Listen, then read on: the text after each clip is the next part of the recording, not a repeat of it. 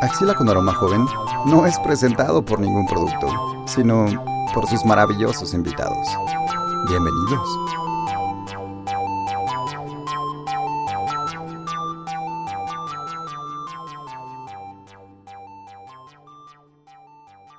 Eh, estamos empezando esta su nueva emisión, la primera emisión de la segunda temporada.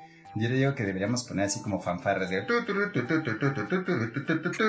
eh, para que se escuche esta gran, gran invitada que está haciendo de este podcast algo más jovial, algo menos rancio, porque ¿cuál es la palabra que te suena más que describa un olor así como a viejito? Eh, no sé, como las medicinas de abuelos. bolsa. De esas bolsas que huelen, sí, porque de hecho ya está eh, como categorizado, ¿no? El olor a viejito. ¿Ya qué huele? Pues como a viejito. ok. Un olor muy peculiar. Eh, esta es entonces Axila con aroma joven. Yo soy su presentador, César Zapata. Por fin no se me olvida presentarme, pero lo que sí no se me olvida es presentar a esta invitada especial. Iniciando, rar. Eh, preséntese, invitada. ¿Cómo se llama usted? Yo me llamo Emily Romano. Voy en primero de secundaria. Sácate primero de secundaria. prepa. no de prepa, creo que no lo había dicho. eh, primero de prepa. En una nueva escuela. Entonces, este año ha sido un año diferente, raro, algo a lo que no estoy acostumbrada. Pero este es un libro que me ha ayudado con el cambio de escuela, con esta pandemia, con este año tan diferente. Entonces, pues estoy emocionada de platicarles. Eso, buenísimo. Pero antes de que lleguemos al libro, me gustaría saber, Emi, ¿por qué lees? ¿Qué te gusta de leer? ¿Qué te parece atractivo? ¿Qué no te gusta de leer tal vez? Podemos empezar por ¿qué te gusta de leer? Me gusta que como que siento que estoy aprovechando bien mi tiempo, como que nos han creado esa idea de que leer es algo como intelectual y no sé qué. Entonces, pues, es verdad o pueden no ser verdad, no sé, pero me siento como productiva y que estoy aprovechando bien mi tiempo. Y también siento que, o sea, como leer es algo muy general que puedes, o sea, puedes aprender de lo que quieras. O sea, leer es como, no sé, comer o o sea, si disfrutas, todos disfrutan comer, depende de lo que coman, todos disfrutan leer, depende de lo que lean. Entonces, no sé, me gusta... Me gusta leer. Perdón que te distraje por mi cara de emoción, pero no había escuchado esa descripción de por qué la gente lee. Tienes toda la razón, es algo que es algo que disfrutas, así como, y, y, de eso depende tu elección de lectura, así como eliges qué comer. Ya, perdón, voy a robarte esa frase y la voy a hacer mía. Digo, no, continuemos, continuemos. ¿Qué más te gusta, Amy, de leer? Aparte de que estás aprovechando tu tiempo y de que puedes elegir qué leer. Mm, no sé, me gusta como que te puede llevar como a otro universo y que como te desvías un poco del mundo en el que estás y te concentras como en algo y te pierdes y el tiempo puede pasar horas y ni cuenta te das. ¿Qué digo? Es algo que no me pasa, pero sé que puede pasar. puede pasar, perfecto. y espero ese momento. ¿Y qué, crees que sea necesario para llegar a ese momento en el que pasen horas y tú no te percates y sigas leyendo y leyendo? Mm, creo que tiene que ser un libro como fácil de leer, no que esté lleno de palabras difíciles, que, que no entiendas y que lleves tres hojas y no hayas leído nada ni entendido nada. Y también creo que tiene que ser como algo de ficción o una historia, o sea, tiene que ser, no puede ser como eh, libros técnicos. Perfecto. Es decir, no tienes muchísimas ganas de leer el manual de la televisión nueva, ¿no? O algo por el estilo. Exacto, eso no. Emi, ¿cuántas veces has leído el manual de tu celular nuevo? Cero. Cero. Y, tengo una pregunta triste pero cierta. ¿Cuántas veces has leído el sí, acepto los términos y condiciones de estas aplicaciones? En cada aplicación, cada página, cada, cada todo. Siempre le pones skip, ¿no? Saltar. Creo que estoy muy endeudada con mucha gente. no sé. Espero que no hayas firmado alguna hoja en blanco o algo, algo que diga contrato prenupcial. No vayas a terminar casada y no te des cuenta, ¿eh? Por favor. Sí, sí. Oye, Emi, ¿y te acuerdas cuándo empezaste a leer? Tristemente, como en primero de secundaria. ¿Por qué tristemente? Ay, porque hay libros de niños muy divertidos que no leí nunca. Ok, ok. Perfecto. Entonces, tristemente en primero de secundaria. Pero, aún así, ¿te aventurarías a leer algún libro de niño? ¿O ya dices, nah, ya pasó? No. O sea, tal vez nunca he leído uno que esté realmente bueno. Pero empecé leyendo en primero de secundaria libros de niños porque son como más fáciles y yo estaba cero acostumbrada y me aburrían muchísimo entonces, hasta que leí uno realmente como para mi edad, aunque me costó más trabajo y lo leí más lento y me tomó más tiempo, como que realmente me llamó la atención y me, me picó en el mundo de la lectura. ¿Y hay alguna persona que atribuyas que sea responsable de esto? Se vale decir nombre sin apellido. Ok, sí, mi mejor amiga, que se llama Carla, fue la que me metió ese libro, no sé cómo acepté, o sea, lo menos mi estilo, como el título, la portada, cero mi estilo, pero sí, lo leí, me encantó y después fuimos juntas a su conferencia y todo un rollo. ¿Y te acuerdas qué libro era, de casualidad? Sí, se llama La bailarina de Auschwitz. Ok, ajá. Que es un libro de una sobreviviente del holocausto que sigue viva, entonces la pudimos conocer. Eh, y me gustó mucho porque no solo habla como de lo trágico que fue eso, porque de ese estilo hay muchos. Claro. Pero eso fue como el primer cuarto del libro y todo lo demás es su vida ya cuando llegó a Estados Unidos, ya cuando estaba a salvo en un lugar normal y bien, y cómo se tuvo que casar y después divorciar y cómo se volvió psicóloga y de todos sus casos. Me gusta mucho la psicología, entonces también fue algo por lo que me gustó ese libro. Entonces no solo habla de cómo sobrevivió, habla de cómo tuvo que crecer y desarrollarse y superarse a ella misma ya, o sea, ya en Estados Unidos con sus hijas y no sé, una muy buena historia que me dejó muy impresionada. ¿Considerarías que es una biografía o, o tiene cosas de ficción también? No, biografía. Biografía, perfecto. Oye, no sabía que esa había sido tu, la primer temática y tampoco sabía que te, que te llamaba mucho la atención la psicología. Creo que eh, eso describe mucho por tu gusto de los libros que tienes preparados para hoy. Pero antes de seguir, eh, aparte de Carla, ¿hay alguna persona eh, conocida que te rodee, familiar, o otro amigo que también te haya motivado a leer? ¿O que veas que lea mucho? No.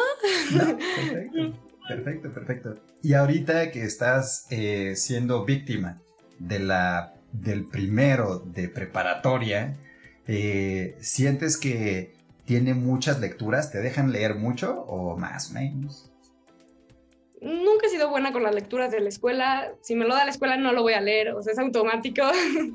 Eh, pero creo que el maestro que tenemos, que es el de literatura, al principio nos dio como los primeros seis meses libros y ya después entendió que nadie los leía y ahorita ya es opcional, o sea, no opcional leer, opcional lo que lees.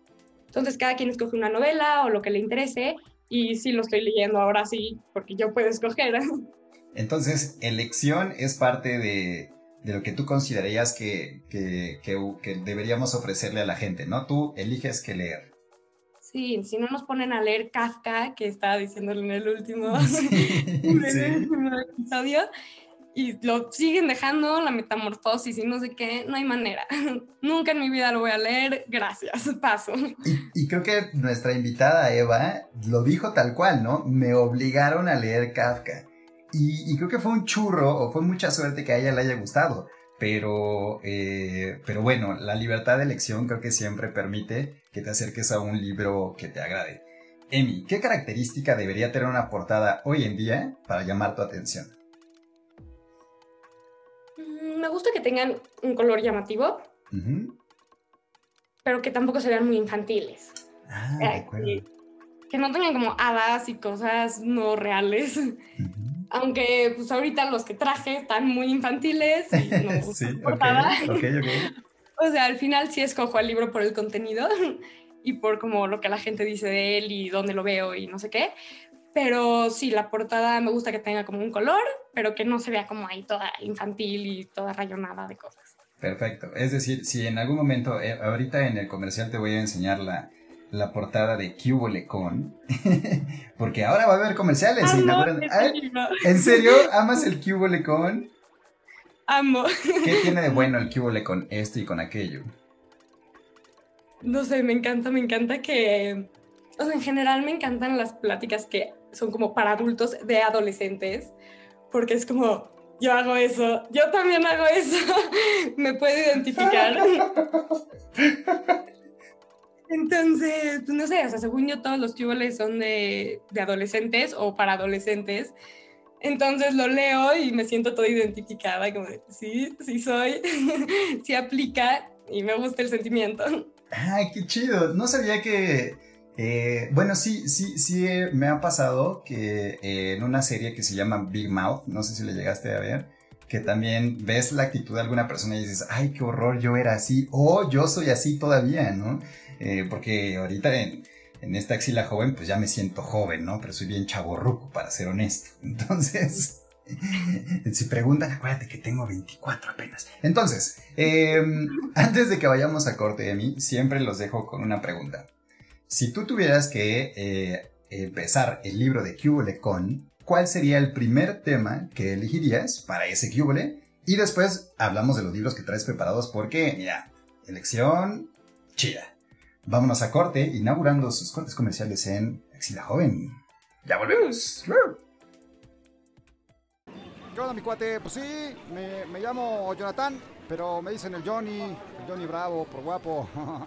Claro, pues mira, pues les vengo aquí a recomendar un programa que se llama El de las Aromas, Axila con Aroma, es un podcast muy joven, pues es para los chavos, ¿no? Ya ves, así como yo, ¿no? Estoy, voy a la discoteca, ¿no? Estoy en el Facebook, en el TikTok, eh, sigo escuchando las puertas, al fluido rosa, pura cosa de chavos. Eh, escúchenlo, se la van a pasar bien, ¿no? Se despide de ustedes sus amigos, el Johnny, Johnny Bravo, jaja. Axila con aroma. Un podcast irremediablemente joven. Continuamos. Y un consejo, pórtense bien.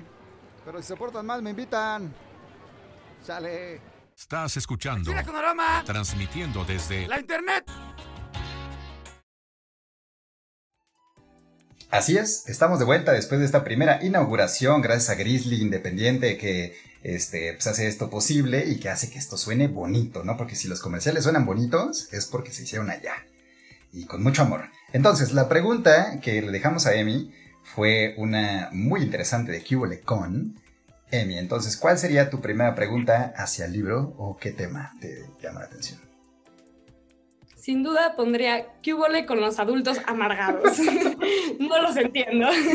Vamos a generar dos ideas. A ver, ¿por qué un adulto estaría amargado? A ver, ¿tú qué opinas? Ay, yo creo que el trabajo y las responsabilidades los hacen responsabilidades inventadas, porque en realidad nadie tiene que hacer nada. Pero sí, yo creo que ya les amarga la vida. Responsabilidades inventadas. Híjole, como asistir a la junta de vecinos. ¡Ah! Desesperante. Exactamente. Entonces, em, yo me atrevo a pensar que, em, que si están amargados es porque de adolescentes no, no, se llevaban chido con los adultos. Entonces, algo me hace pensar que va por ahí, por eso yo sigo siendo un adolescente y cometo las mismas pechorías y irresponsabilidades excepto que ahora sí deduzco mis impuestos. Pero bueno, eso ya lo dejaremos pendiente. Eh, Emi, ahora sí, vayamos al grano. Tú elegiste a un autor y elegiste, evidentemente, algunos libros. ¿Cuáles fueron esos? Ok, yo elegí al autor que se llama Rafael Santandreu, que es un psicólogo español que practica la psicología cognitiva y tiene cuatro libros que como que cada uno es diferente. El primero es un poco la idea principal, o sea, como general, las bases. El segundo es más como cómo dar terapia y cómo hablarte a ti mismo. El tercero es más como ya cuando no estás como en, atorado con los temas de antes, como disfrutar la vida. Y el cuarto, honestamente, todavía no lo leo, pero yo creo que va a ser como lo mismo, un poco diferente. Me gustan muchísimo estos libros porque, bueno, el título del primero es El arte de no amargarse la vida. Y no me gusta nada ese título porque siento que provoca una especie de rechazo en la gente de, yo no estoy amargado, yo soy muy feliz, mi vida está bien, ¿por qué tendría que leer un libro de cómo no amargarse la vida? Yo soy feliz. Y creo que no va por ahí, o sea, yo este libro me llegó porque la psicóloga de la escuela en la que estaba me lo recomendó y fueron los mejores años de mi vida, o sea, era muy feliz. Igual amo estos libros y me ayudaron muchísimo porque no, no es de que tienes que estar deprimido o amargado para leerlos. Simplemente te da herramientas para ser todavía más feliz de lo que era y me ayudó mucho y los amo, o sea, son Biblias para mí, los tengo en mi cuarto, los veo todas las mañanas, los, me encantan. Wow, creo que em, es, es, padre cuando un libro te cambia la vida, en este caso a ti hasta ahorita te ha cambiado el panorama, sí tengo la impresión de que eres feliz porque no paras de sonreír. ¿Eso o tienes un tic nervioso? Espero que no sea eso. pero, eh, pero justo creo que tiene relación el, el, el con los adultos amargados y el, el, el arte de no amargarse la vida. Estamos usando una palabra que a mí en lo personal me amarga la axila, porque creo que eh, en mi caso, afortunadamente es una decisión estar amargado o no estar amargado. A lo mejor no en todos, y si estos, estos libros te pueden ayudar a superar esas adversidades, estaría muy, muy chido. Emi, pregunta difícil. ¿A quién le recomiendas este libro? Puede ser alguien conocido, puede ser alguien desconocido, eh, puede ser alguien que sepas que es feliz, y, pero te gustaría compartirlo. A quien sea, ¿a quién se lo recomendarías? Se lo recomendaría a la gente que no tiene ideas fijas porque, por ejemplo, se lo di a mi mamá y me dijo, me gustó, pero, pues ya sabes, no, no cambió nada en su actitud. Sentí que no le ayudó, entonces se lo recomendaría a gente que está dispuesta a cambiar, a gente que cree que lo necesita, o a gente joven que puede ahorita como o sea, que no está tan definido en la manera en la que actúa ante las adversidades, que todavía se está definiendo y puede como cambiar, no sé. Wow. Y específicamente se lo recomendaría a mi papá porque lo necesita. Le haremos llegar este programa en el momento en que salga editado. Perfecto. Entonces, eh, ¿cuál crees que sea la edad mínima para leer este libro? No creo que sea como dependiente de la edad, sino de la actitud.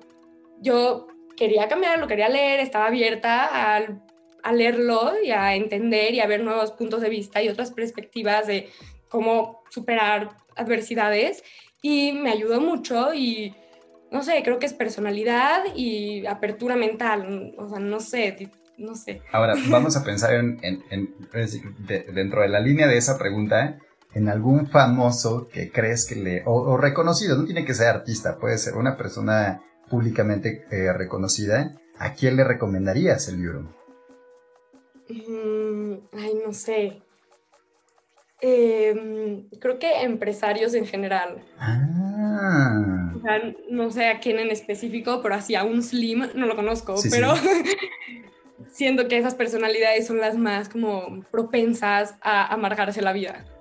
Ah, fíjate, no lo había pensado así, pero creo que sí hay una relación entre, eh, al menos desde tu punto de vista, creo, ahorita que lo mencionas, ¿crees que hay una relación entre estrés y amargación de gente empresaria? ¿Sí, sí sientes que es eso? Claro, sí, yo sí. De lo que yo veo en mi mundo tan pequeño y reducido, sí. Ok. ¿Y algún maestro crees que le serviría? No tienes que decir nombres, pero... Eh, pero sí dirección, no, no es cierto. Eh, ¿Crees que a, los maestros que estamos tratando ahorita, y bueno, no nada más eh, durante pandemia, ¿crees que a los maestros les serviría este panorama? no creo que ayude con cómo interactúa con el alumno. Simplemente creo que a todos les ayudaría a aprender a no estresarse, a no enojarse por cualquier tontería, a no llorar y pegarle a las paredes. O sea, no específicamente a nadie, a todos más bien. Claro, claro. Y ahorita que lo pienso, creo que hay muchas personas que conducen y se enojan mucho cuando conducen y tal vez les ayudaría a no estresarse tanto. Claro, el tráfico, la mucha gente en el mismo lugar, hacer filas, que se tarden, que la comida esté fría, uh, ¿cómo? Definitivamente. Sí, sí, sí. Wow. Em, Emi, creo que lo dejaste muy claro. Nada más me gustaría que me digas, ¿cuál es hasta ahorita el que sientes que te haya servido más o que te hayas disfrutado más? ¿De estos cuatro libros? De estos, bueno, de, de los tres, porque el cuarto todavía no lo has empezado, ¿verdad? Claro.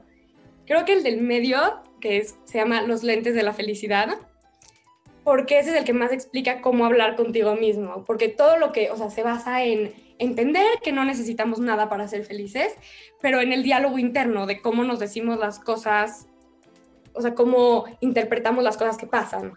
Entonces, creo que este es el que más me ha ayudado de cuando estoy enojada por una tontería de que me despertaron temprano para ir a desayunar y no quería desayunar, quería descansar y estoy toda enojada en el coche y sí logro decirme a mí misma de, no, no es eso de la situación, o sea, no es la situación, sino lo que me diga acerca de la situación, tú lo puedes controlar, no estés enojada. Y algo con lo que mucha gente no estaría de acuerdo y a mucha gente no le gusta es la comparación. Ah, claro. Ajá. Ese es un tema muy delicado porque a mí muchas veces me han dicho, no porque haya niños muriéndose de hambre en África, tú no puedes estar triste por no poderte ir de viaje. Pero siento que sí, o sea, no puedes estar triste por no poderte ir a África de viaje cuando hay gente en África que no tiene que comer. Entonces, o sea, no sé, te enseña como de, de decir, hay gente que daría todo por estar yendo a desayunar a esta hora con una familia en un coche, en un no sé qué, tú no puedes estar enojada porque querías tener dos horas más de sueño. Supéralo, cállate y sonríe. y disfrútalo. Exacto. Grandísimo. Entonces sí creo que fue el que más me enseñó, me ayudó y el que más aplico actualmente. Perfecto, perfecto. Y hoy, en particular el día de hoy, eh, que ya no sé qué día sea, bla. Entonces, ¿qué te hace feliz hoy? Dime dos cosas que te hagan feliz hoy. Mm, ¿Mis amigos? No, como dos. Hay muchas. Bueno, las dos primeras que vengan a tu mente, pero si quieres decir más, adelante. Tus amigos, ¿qué más? La comida. Uf, ok, la comida. Una más, ya, el pilón. Ay, eh, mi perro, mi perro me hace feliz. Eh, sí, buenísimo. Emi, nos acercamos ya al término de este episodio, pero creo que has expresado súper bien qué te gusta de leer, qué, mm, qué parece atractivo de estos libros y el hecho de que los estés recomendando a un público en general, pues nos, eh, nos compromete socialmente a, al menos a echarle un, vistazo. A lo mejor no nos gusta, pero si no lo intentamos, ¿cómo vamos a saber, cierto? Eh, terminamos nuestra primera emisión de segunda temporada de Axila Joven. Y... Eh, por un lado, pero bueno, te comprometemos aquí en este podcast a regresar con algunos otros libros. Quién sabe, puede ser de... es como lo único que he leído. bueno, pues no tiene que ser pronto, puede ser en otra temporada, pero sí, te expresas muy bien. Y así está, Nos vemos en la siguiente. Gracias por, eh, por sintonizar su podcast de confianza, pero ahora en versión joven. Bye. Gracias. Bye. Bye.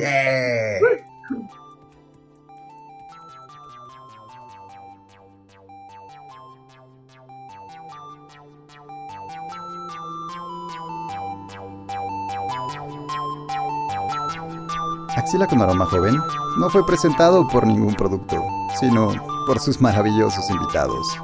Hasta la próxima.